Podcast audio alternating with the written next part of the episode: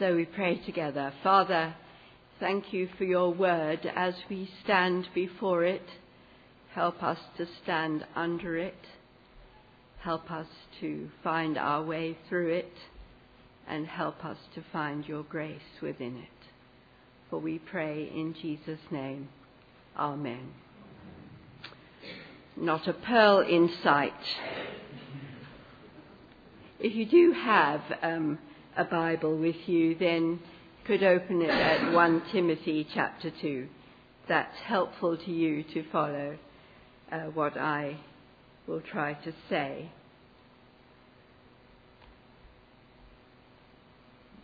Sorry, we've got both mics on. Should I turn one off? That's why there's a little, little bit of whistling. Which one am I turning off? Oh, we all right. Okay, that's fine. I have to confess that against the margin of 1 Timothy 2, the latter part of the chapter, I have written in pencil some time ago now, I can't remember when, Oh, Paul! Exclamation mark. It is perhaps the elephant in the room, not me, because I'm standing here and you're used to that. But what this passage has to say about the likes of me, perhaps, is the elephant in the room. Instructions for worship, and first of all, let's look at a pattern for prayer. Leading intercessions in church is something we're familiar with in the Anglican Church. It is a formal thing to have intercessions. And perhaps that's encouraged by this chapter when Timothy, Paul writes to Timothy, I urge, it's a strong word, I urge that petitions, prayers, intercessions, and thanksgiving be made for all people. It is an essential part of worship, and those of us who are responsible for prayer should perhaps remember that. It says also we should pray for kings and all those in authority. Well, we're used to criticizing our government and those in authority. And I thought this morning as I was thinking about this again, how wonderful that of all the people on earth, we Christians are the ones who perhaps pray for those in authority. In the Anglican prayer book, of course, which took all this very seriously, there are many, many prayers for the Queen, or if you've got an old prayer book for the King, you have to be careful if you're using an old prayer book. But the prayer for those in authority is extremely binding on us. To what end is this? That we might live peaceful and quiet lives in all godliness and holiness. Let's think about who was in authority in Paul's day. It was, of course, the great Roman Empire. So that was the emperor. That was for whom Paul was urging prayer. Pray for the emperor. Pray for those in authority. Pray for Herod. Pray for Pilate. They are the ones in authority. And maybe if we prayed for them more, we would live peaceful and quiet lives.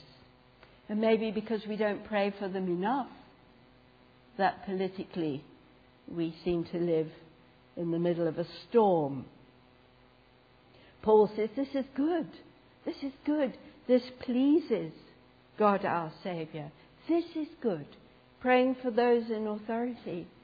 This pleases God.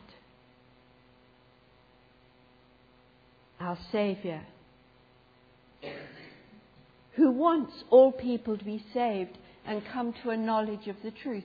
It's almost as if Paul is linking praying for our political masters, governors,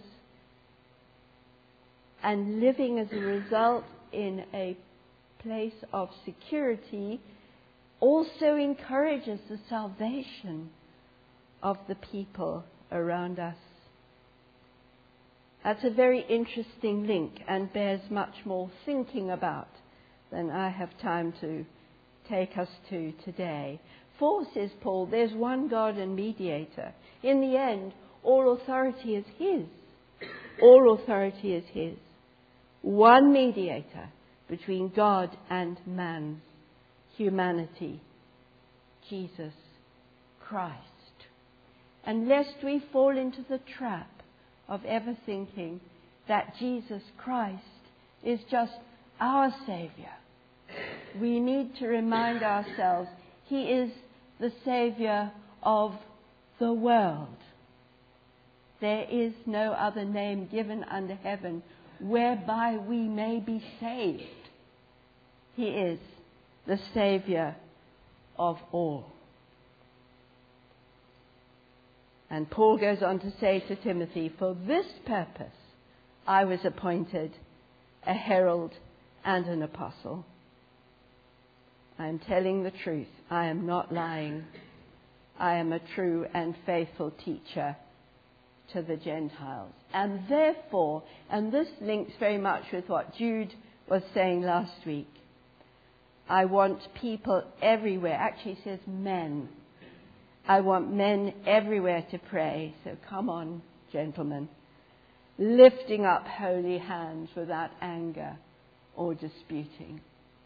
And remember, Jude told us last week when she introduced us to this letter that we were not meant to live in contention and disputes, but we are meant to live in unity and in love. So, what of the place and the time? I was interested that uh, in Simon's introducing to us the locality issues, he, he said in his prayer, We are here in this place at this time. That is our context. This is our culture. But what about the place and the time? AD 66 the city of Ephesus. What was in the center of the city of Ephesus? Well, it was the great temple of Artemis or the temple of Diana, probably the most worshipped deity in all of Asia, in all of the world, perhaps, during Paul's time. Immensely popular and hugely influential. And in Ephesus, Terry and I had the privilege of going there a couple of years ago.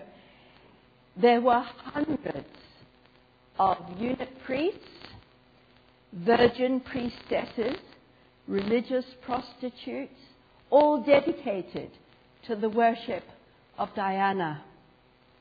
Worship rituals were quite erotic. She was known as the Queen of Heaven. She was known as the Saviour and the mother goddess. Wow. And Ephesus was the center of all this, and possibly the headquarters responsible for maintaining the purity of worship in the temple.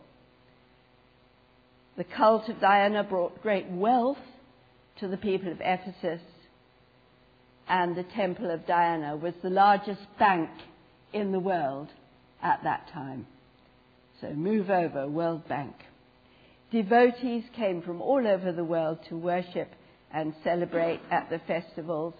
There were huge uh, processions carrying her statues, and celebrations were held with much music and dancing. This was the worship, singing, dramatic presentations, and vows of allegiance. So, what attracted people to Diana worship. The promise of fertility, long life, sexual fulfillment, protection during pregnancy and childbirth, and the seductive sexuality of the worship. Wow, that's quite something, isn't it? That was Ephesus AD 66 the context of Paul's letter to Timothy. So I want you to bear all that in mind as you listen carefully to what Paul says to Timothy. I want women to dress modestly, with decency and propriety, adorning themselves not with elaborate hairstyles or gold or pearls or expensive clothes, but rather that beauty that comes from good deeds, appropriate for women who profess to worship God. And I would say that that is highly relevant. That we do well to think about what that says, about what is appropriate for us who are women who worship God. But it also reminds me that uh, I worship God with my life wherever I am, be it in, in church or on Bondi Beach. So, how do I follow this principle of looking appropriate for a woman who professes to worship God? Bit challenging, isn't it? This is even more so. A woman should learn in quietness and full of submission. Some versions say in silence. Let women be silent. I hope you're keeping in mind the temple of Diana. I do not permit a woman to teach or to usurp the authority over a man.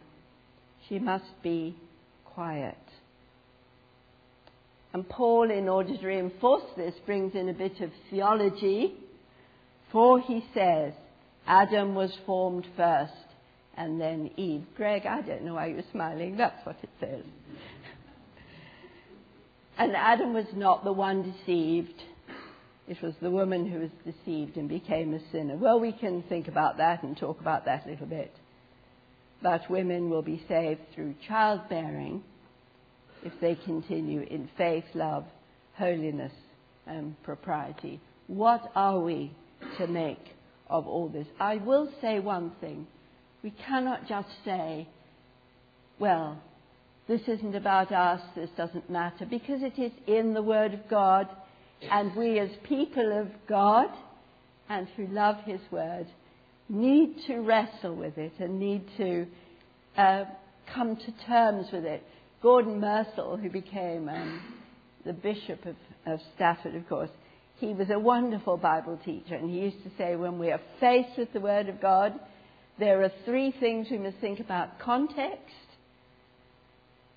which might lead to conflict, but then will hopefully lead to conversion, meaning acceptance. I've already talked about the context of Ephesus in AD 66. But who is Paul writing to? I want you to remember this is a private letter. I do not think Paul, in his wildest dreams, ever thought that this private letter to Timothy would one day be there for all to read. This isn't a general letter to a church but it's rather advice to a young man who maybe feels, and with good reason, a little out of his depth. I certainly would not have wanted to try to pastor a church in Ephesus in AD 66, the stronghold of the temple of Diana, also the stronghold of the cult of Gnosticism and divine revelation which were considered the key to everything, and anyone could gain that knowledge and then proclaim it. We only have to read Paul's letters carefully and thoughtfully to realize that Paul had a constant challenge as the new church came into being, as today, in different places and in different cultures. And of course, missionaries all over the world face exactly the same thing. How are we to plant a church in this culture at this time and in this context? And you can sometimes hear him in his letters trying to get his mind around it. He writes occasionally, It seems to me, it seems to me. He had no scriptures. He was a missionary to the Gentiles at a time when some people thought that new Christians should all be rooted in Judaism. He was at times at odds with the other apostles and the church leadership in Jerusalem. He was to some an outsider and an off-comer, a Johnny come lately. He had new, no New Testament. And much of what he knew about Jesus, his life and teaching, what had happened on the day of resurrection, the day of Pentecost, was hearsay, what we call oral tradition, interpreted even as it was shared from place to place, from person to person. The Gospels, even if they were written in part, were not in circulation. He had the Jewish scriptures, he was a scholar of them. He knew God was doing a new thing. But what was it? And what would it look like? That was Paul's world. And in this context, and this is what his letters are about, he tries to give guidance on almost every aspect of life, probably because he was being asked those questions. We are Christians. We are followers of Jesus Christ. What should we do? How should we live? What does this mean to my family, to my job, to my community? And when we worship, how should we do it? Who should be in charge? What should we do when things go wrong? It's all there. And all we've got are his letters in the New Testament to see how he responded to them. We know there were other letters. And there must have been replies. And we must have known that not everyone was happy with what Paul said. My daughter in law, uh, my son too, used to work in the British Library, and she was once on television being interviewed by Giles Brandreth. And he asked her what the British Library was going to. She was uh, talking about a new book that had been discovered of the love letters of Oscar Wilde. And uh, Giles asked her, but nowadays, people correspond by email. Uh, can the British Library possibly be capturing email? And she said, yes, we are capturing email. And the wonderful thing is, you capture the whole thread. You capture not just the letter and the reply, but also the question, which gives the reply the context. So sometimes you and me, reading Paul's letters, can only guess at the context. I said to Terry recently that if we only had the Gospels in our New Testament, our ministry and mission would be very different. Because from Jesus, we have the Gospels as good news, but from Paul, we get the theology, which isn't always, at least doesn't sound always, like good news. So if you're an ordained woman in the Anglican Church, or a woman who preaches and leads here at Church Lane, perhaps this chapter doesn't sound much like good news, but rather a cause for the wringing of hands and the gnashing of teeth. But at least it should make us ask the question, Lord, what are you saying? This is your word, and how should we respond to it? So here it is Paul's teaching on the place and demeanour of the women in church in Timothy's church in Ephesus in AD 66. Now, for those of us who are older, much of what Paul says is what we grew up with. And when we were younger, there was nothing here that most of us did not take as normal. It was in 1971 at Trinity College, Bristol, that I was involved in the first major debate on the subject It was about that time we were electing a student union because we'd just become affiliated to the University of Bristol and we were required to have a student union. I remember standing at one of the notice boards with one of my fellow students, a man called David. Uh, I asked, did he think the president could be a woman? President of the Student Union, not of America. He said, I've never forgotten his reply. For me, oh, gay, he said, for me to vote for a woman, she would need to be exceptional. Wow. I guess I didn't qualify. I became the vice president, though. Maybe that has to do. We have come a long way since then, and now the next Bishop of London is a woman. And am I thrilled about that? I tell you what I am thrilled about. I'm thrilled that the fact that she was she is a woman does not debar her from that position. In fact, Alec Motyer, who was our principal at the time and a great Bible teacher, as some of you know, summing up the debate, said this As I look at Scripture now, this is how it appears to me. But I am willing for God's Holy Spirit to help me to see it differently. I've never forgotten that. I thought that was the mark of a truly humble and amazing Bible teacher. So, does this teaching of Paul's matter today, or shall we just ignore it? No doubt there were many women in Diana's temple who were listened to and sought after. It has been said that Victorian ladies were very witty and entertaining and sought after by men who wanted good conversation in case you thought they were sought after for other reasons, but who at home had a demure and obedient wife. Diana was the goddess of fertility, and no doubt worship at the temple was loud and lusty in every way. And here was Paul teaching Timothy, guiding Timothy, who is trying to oversee a small church in this context.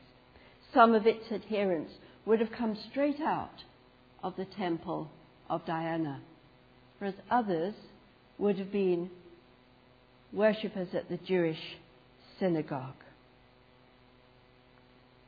Syncretism is a mark of every single church. Every church is the result of its culture and context. Terry and I only really began to appreciate that when we became missionaries to Korea in 1977.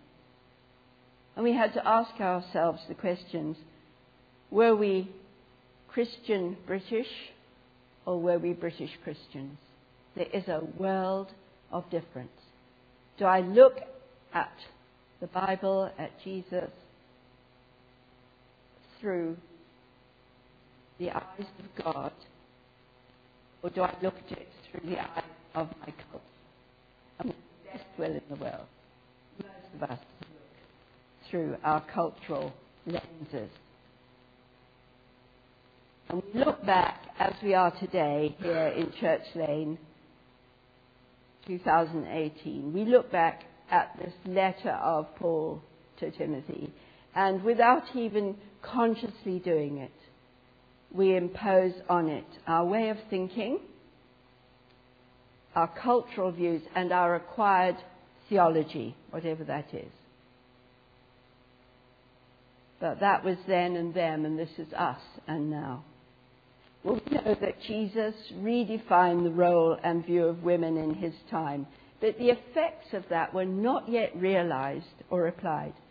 We are celebrating a mere 100 years since women were able to vote in this country. Our culture in Britain has been patriarchal for centuries and reinforced by what people have learned and said the Bible taught.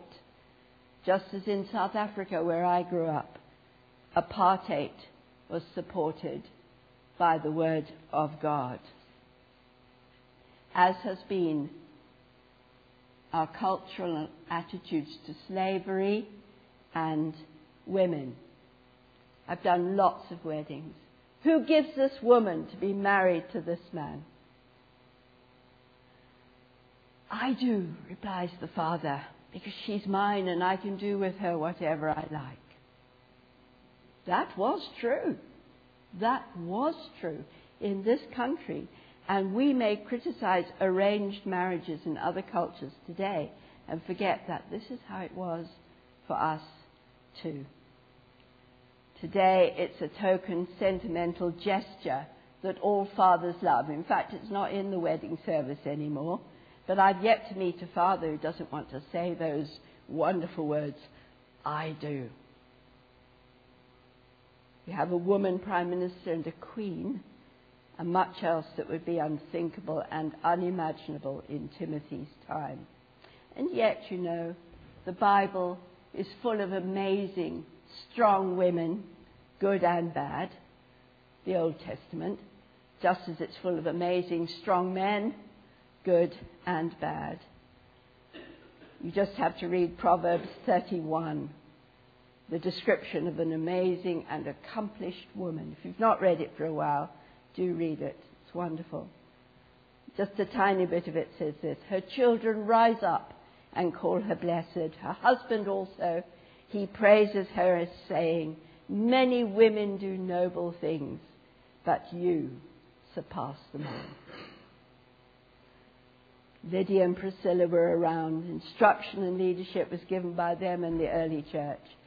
And church history, early church history, and mission is littered with the powerful influence of Bible women and women who faithfully taught their children and their whole household. And we come to the tricky bit. Time runs out, Simon, sorry. What of the childbearing that saves? Because not every woman in this church this morning has borne a child. And Paul says she shall be saved through childbearing. Was he talking about the childbearing? The bearing of Jesus by Mary, which saves us all, men and women alike? Or did he mean perhaps that that childbearing, which was part of the Genesis curse, was now under the protection of the gospel of salvation. But also remember that Diana had something to say about childbearing and pregnancy. She was the savior of all that. Many men were led astray in the temple of Diana. Is that why Paul reminds Timothy of Eve in the Garden of Eden? I don't know. Did he think it was a lesser sin to be persuaded by Eve to take a bite of the fruit than to be deceived by the serpent? Thankfully, in the book letter to Romans, Paul says, As in Adam all die, even so in Adam shall all be made alive. There's no mention of Eve in Romans, different context, different argument. And as I close, let me just say this. I suffer not a woman to teach or have authority over a man. The word, therefore, have authority means to usurp authority. Well, I hope this morning I haven't usurped anybody's authority. I was invited to preach this morning, as is everyone, by the elders. Authority is given, it is earned, it is merited, it is not usurped. So I just want to say the leadership and teaching of women in the church today is not some sort of female takeover, some extension of feminism, and if it were, I wouldn't be part of it. But that God is owning and blessing and endorsing the ministry and the place of women in his church worldwide cannot be dismissed, disputed, and hopefully we are all blessed because of it. Some of us are sad that it remains a contentious issue. We women, most of us, many of us, no longer worship with our heads covered for fear that we might take glory from God, dishonor our men, and cause problems for the angels. You wonder what I'm talking about, it's Paul's teaching on women in 1 Corinthians. And how glad should we be that the gospel of Jesus Christ brings equality and recognition to both men and women, young and old, slave and free. That we are not all just one in Christ Jesus, but we are also gifted to minister to one another through our Saviour and His Spirit of grace. Amen.